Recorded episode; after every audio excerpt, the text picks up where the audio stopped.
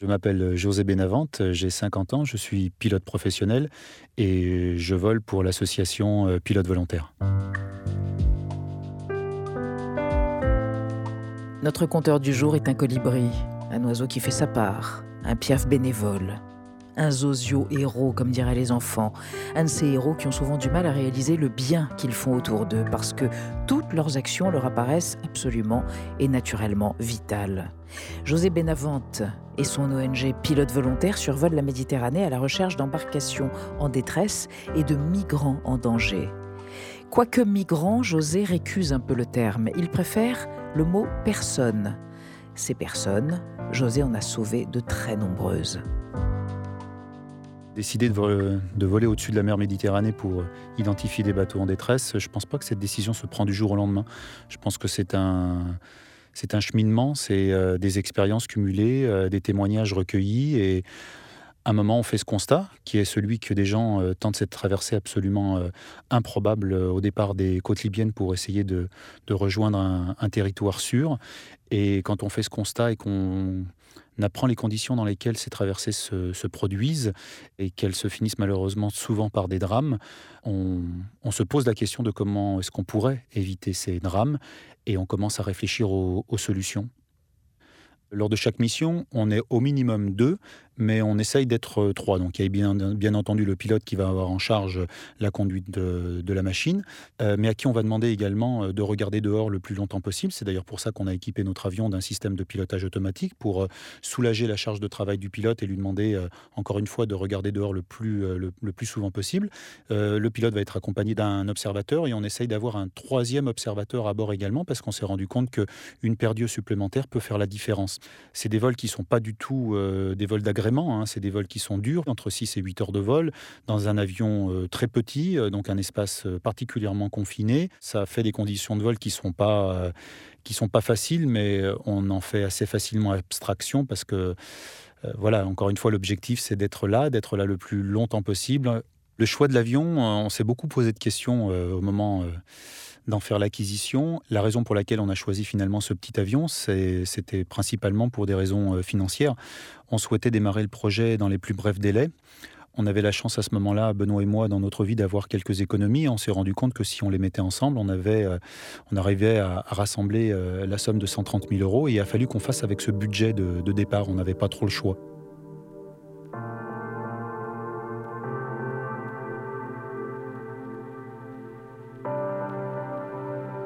La première fois qu'on a euh, repéré un, bateau euh, en détresse, je m'en rappellerai toujours, c'était le, 12 mai 2018, lorsqu'on venait de, prendre les airs pour la première fois avec cet objectif-là. Et, euh, et ça restera un souvenir très fort. Lorsqu'on repère un, bateau en détresse, pour nous, il est très important de faire en sorte que les gens à bord nous aient vus.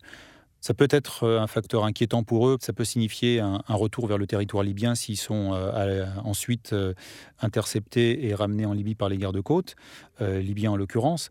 Ça peut être aussi un signal d'espoir. À partir du moment où ils ont été repérés, ils savent qu'ils vont être à un moment ou un autre euh, secourus. Donc pour nous, il est extrêmement important de faire en sorte, après le repérage de ces bateaux, de s'assurer qu'ils nous ont bien, bien vus.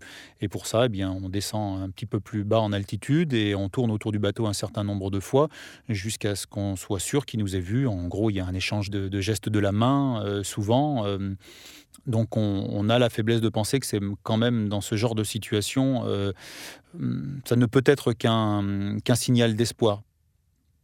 Lorsqu'on se retrouve euh, sur zone et qu'on repère un bateau, c'est une situation euh, bien sûr euh, émouvante qui peut nous, submerger d'émotions, mais à ce moment-là, il faut évidemment qu'on se concentre sur le pilotage. C'est la sécurité des gens qui sont à bord, notre propre sécurité bien entendu. Donc euh, de façon assez instinctive, finalement, on, fait vite la part des choses. Euh, le côté émotionnel, on, il reviendra euh, à terre quelques heures plus tard, lorsqu'on aura atterri, lorsqu'on prendra un petit peu le recul.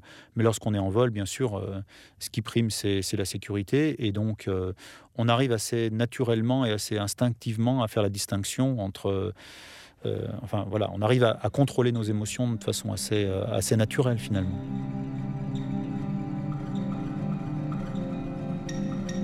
Lorsqu'on est en mission et qu'on part depuis le territoire italien et depuis l'île de Lampedusa en l'occurrence, on s'y base, on vit là, oui sur l'île de Lampedusa, il y, a une, véritable chaîne de solidarité qui s'est mise euh, en place également. Il y a des associations euh, euh, qui œuvrent pour essayer de faire en sorte que lorsque les rescapés arrivent à quai, eh ils puissent bénéficier d'un minimum d'attention à leur arrivée, distribution de, boissons, de nourriture, de couverture de survie.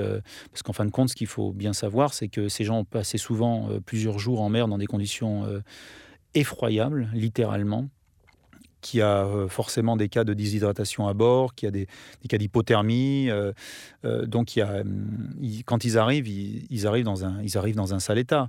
Ce qu'il faut aussi avoir en tête, c'est que lorsqu'ils s'embarquent sur ces bateaux, on leur dit que la traversée va durer quelques heures en fin de compte, même s'ils avaient suffisamment de carburant, ce qui est très rarement le cas, c'est pour ça qu'ils se retrouvent assez rapidement en perdition au milieu de la, Méditerranée, il leur faudrait au mieux, avec suffisamment de carburant, au moins trois jours de navigation, trois jours et trois nuits avant d'arriver à la première terre ferme sûre. Donc, euh, ils ne sont absolument pas préparés à ça. En général, ils emmènent très peu d'eau, très peu de nourriture. La, première chose qui me, surprend tout le temps lorsque j'ai l'occasion d'être à quai, euh, au moment des débarquements, c'est euh, c'est que les gens ne savent pas où est-ce qu'ils sont arrivés. Ils n'ont pas la moindre idée de qu'est-ce qu'est l'île de Lampedusa. Ils ont encore, euh, ils ont encore moins d'idées sur le fait que c'est déjà le territoire européen et en l'occurrence italien. C'est assez curieux. Les gens ne savent pas. Et une des, une des premières choses, un, des premiers échanges que j'ai avec eux, c'est justement leur demander est-ce que vous savez où vous êtes arrivé La réponse est, est, systématiquement la même non. Euh, et lorsque je leur explique où ils sont, je dois également leur expliquer qu'est-ce qu'est l'île de Lampedusa, où elle se situe euh, sur la carte et et ce qui va se passer après, en gros, euh, ils vont être transférés dans un centre de transit qui est présent à Lampedusa avant d'être ensuite transférés sur le, sur le continent. C'est quand même quelque chose d'assez particulier puisque pendant quatre mois de l'année, en gros de, de, juin à septembre, c'est une, c'est une petite île qui est très fréquentée euh, par des touristes italiens principalement. Il y a parfois un contraste euh, saisissant lorsqu'on décolle, par exemple, de voir des gens bah, qui se déplacent pour aller, pour aller à la plage euh, et, en profiter. Ils ont bien raison. Et puis, bien sûr, euh, la situation qui a quelques dizaines de nautiques de là euh, est dramatique pour, pour des gens qui, eux, ont pris la mer dans des circonstances beaucoup plus difficiles. Donc, c'est vrai que ce contraste est parfois un peu, un peu saisissant. Et puis, en vivant, bien entendu, à Lampedusa, à un moment, ben, on va, comme tout le monde, faire nos courses pour se restaurer. Et on croise évidemment une population qui, pour certains, c'est sûr, sont pas vraiment au fait de ce qui se passe finalement pas très loin, pas très loin de là.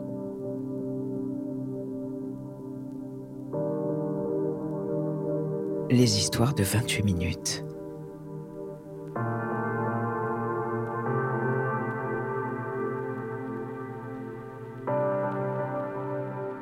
Euh, lorsque je me suis retrouvé euh, ces derniers mois euh, dans la possibilité d'être à quai lorsque les personnes rescapées étaient débarquées, j'ai pu m'entretenir avec certains d'entre eux et recueillir des témoignages. Et, et un en particulier qui m'a qui m'a marqué plus que les autres. Ce jeune euh, Sénégalais venait de passer quatre jours en mer, deux à bord d'une embarcation qui n'était évidemment pas du tout prévue pour une traversée quelconque, plus deux jours passés à bord d'un bateau d'ONG qui les a finalement euh, rapprochés de l'île de Lampedusa où ils ont été autorisés à, à débarquer. Et euh, cet homme me racontait comment après quelques heures seulement euh, de navigation, alors que la mer était relativement calme au moment du départ. Assez rapidement, une fois qu'ils se sont retrouvés en haute mer, euh, euh, le vent a forci, les vagues se sont fait beaucoup plus menaçantes et à un moment, sur ce bateau où environ 100 personnes avaient pris place, une vague plus grosse que les autres en a jeté 17 à l'eau. Parmi les, les 17, 11 seulement ont pu euh, remonter à bord du bateau. Et les six autres se sont littéralement euh, noyés euh, sous les yeux de, leurs compagnons d'infortune. Et, et c'est ce, jeune homme, comme d'autres d'ailleurs, qui m'ont confirmé avoir malheureusement assisté à la au même drame, me racontait comment ils ont vu ces six personnes euh, disparaître sous l'eau, première fois, réapparaître à la surface, puis disparaître à nouveau, euh, pour ne plus réapparaître à un certain moment. Et, euh, et je pense que euh, c'est des situations évidemment extrêmement traumatisantes. L'urgence, c'est de faire en sorte que ces gens ne se noient pas, mais je pense à ce qui se passe après. Sauver des vies, c'est la première étape mais je crains qu'il va y avoir un travail euh, considérable euh, de prise en charge psychologique pour un moment euh, faire en sorte que ces gens arrivent à vivre avec, ces traumatismes qu'ils ont vécus. Le 30 juillet, lorsque nous nous apprêtions à repartir en mission, comme on tente de le faire le plus régulièrement possible, au moment de la demande de, mise en route pour, pour partir, on nous a, on nous a dit que ça n'allait pas être possible et qu'il fallait qu'on se rende au bureau de l'aviation civile italienne pour avoir des explications. Ça nous a surpris euh, sans nous surprendre.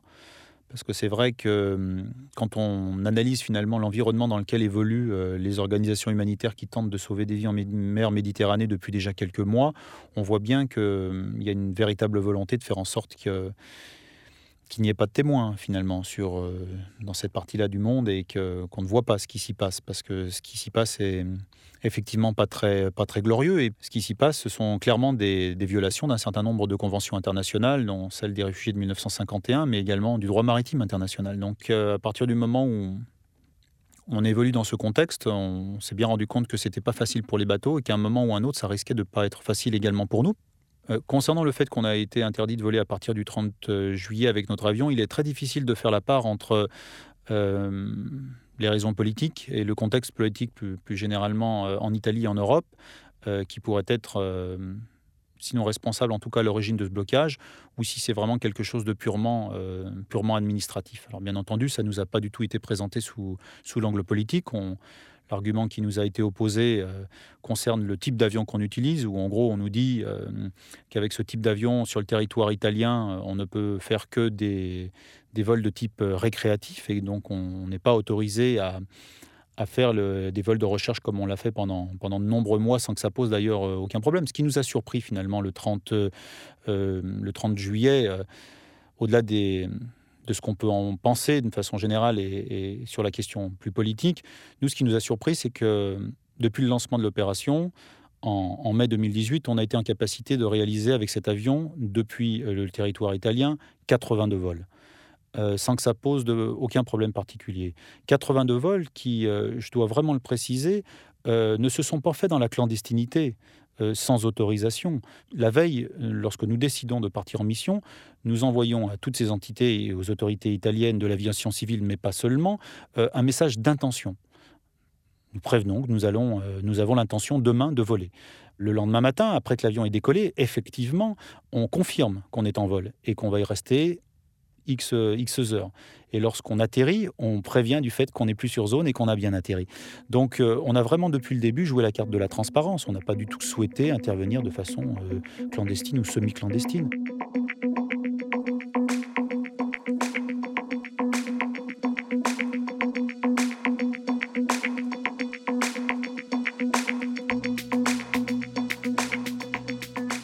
Personnes, à un moment, dans ce contexte, ont évoqué, euh, et, je, le fais bien volontiers aussi, la question de l'appel d'air. En gros, euh, c'est parce qu'il y aurait des ONG euh, en face des côtes libyennes qu'il y aurait des gens qui tentent cette traversée. Moi, je peux vous affirmer que l'appel d'air est un mythe. Je peux vous affirmer que pendant de longues périodes, euh, où aucun bateau euh, d'ONG n'était euh, sur zone parce que tous bloqués pour des raisons diverses et variées, la plupart du temps pour des blocages administratifs ou des procédures judiciaires intentées contre eux.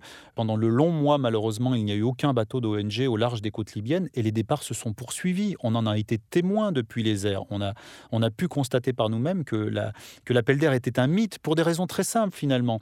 C'est que les gens qui s'embarquent sur ces bateaux, encore une fois, qui n'ont aucune chance d'arriver où que ce soit pour la plupart, ces gens n'ont plus leur destinée en main depuis bien longtemps. Il faut bien avoir en tête que ces gens sont sur euh, le chemin de l'exil depuis des années pour certains. À un moment, ils arrivent au bord de la Méditerranée, ils sont sur le territoire libyen et ils ne contrôlent plus leur destinée. C'est pour ça qu'à un moment, euh, ils tentent cette traversée pour fuir cet enfer qui est devenu pour eux ce territoire. Euh, et, quand l'opportunité se, présente, ils partent, ils s'embarquent, même si euh, les, chances d'arriver finalement sont, moindres. Et ils ne sont pas à l'affût des bateaux d'ONG qui probablement seraient euh, là au large pour les, pour les secourir. C'est pas du tout comme ça que ça se passe. Encore une fois, ces gens n'ont plus leur destinée en main.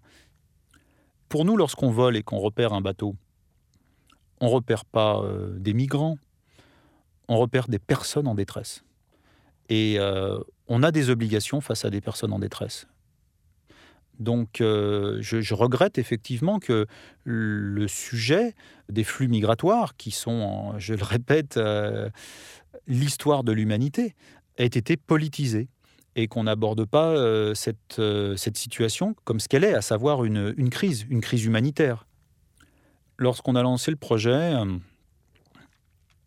et qu'on a été donc interrogé sur les raisons pour lesquelles euh, on avait pris cette décision. Euh, je me suis retrouvé dans l'obligation de me poser moi-même la question, ce que je n'avais euh, jamais véritablement fait. Et je me suis effectivement rendu compte que il n'y avait pas véritablement de hasard et qu'il y avait qu'il des explications aux décisions qu'on prend dans, sa vie, de ce qu'on veut en faire. Et euh, ça m'a forcément euh, ramené à mes origines qui, euh, qui sont espagnoles. Et malgré le fait qu'aujourd'hui, je, je, suis français, je suis né sur le, sur le territoire français, si ça s'est passé comme ça, c'est parce qu'à effectivement, à une autre époque, mes parents, mon père en particulier, a, s'est retrouvé lui aussi dans une situation où il fallait, euh, il fallait fuir pour survivre. Je peux même dire que le lien va, va plus loin dans le sens où, euh, parmi les 25 années euh, que je viens de passer, pour la plupart à l'étranger, 15 d'entre elles, je les ai passées à travailler pour le Comité international de la Croix-Rouge. Et comme vous le savez sûrement, un des mandats de cette organisation internationale, c'est d'intervenir dans les lieux de détention, dans les pays en guerre ou les pays troublés. Et, là aussi, je pense que c'est pas un hasard si, euh, à la fin des années 90, euh, je vais souhaiter travailler avec eux, parce que là aussi, je pense qu'inconsciemment, parce que je fais pas du tout euh, cette analyse-là sur le coup, mais inconsciemment, ça, ça me ramène à, mon histoire familiale, à mon histoire personnelle, et, au fait que mon, mon père, sous, sous, le régime de Franco en Espagne, a, été, a été incarcéré, bien sûr.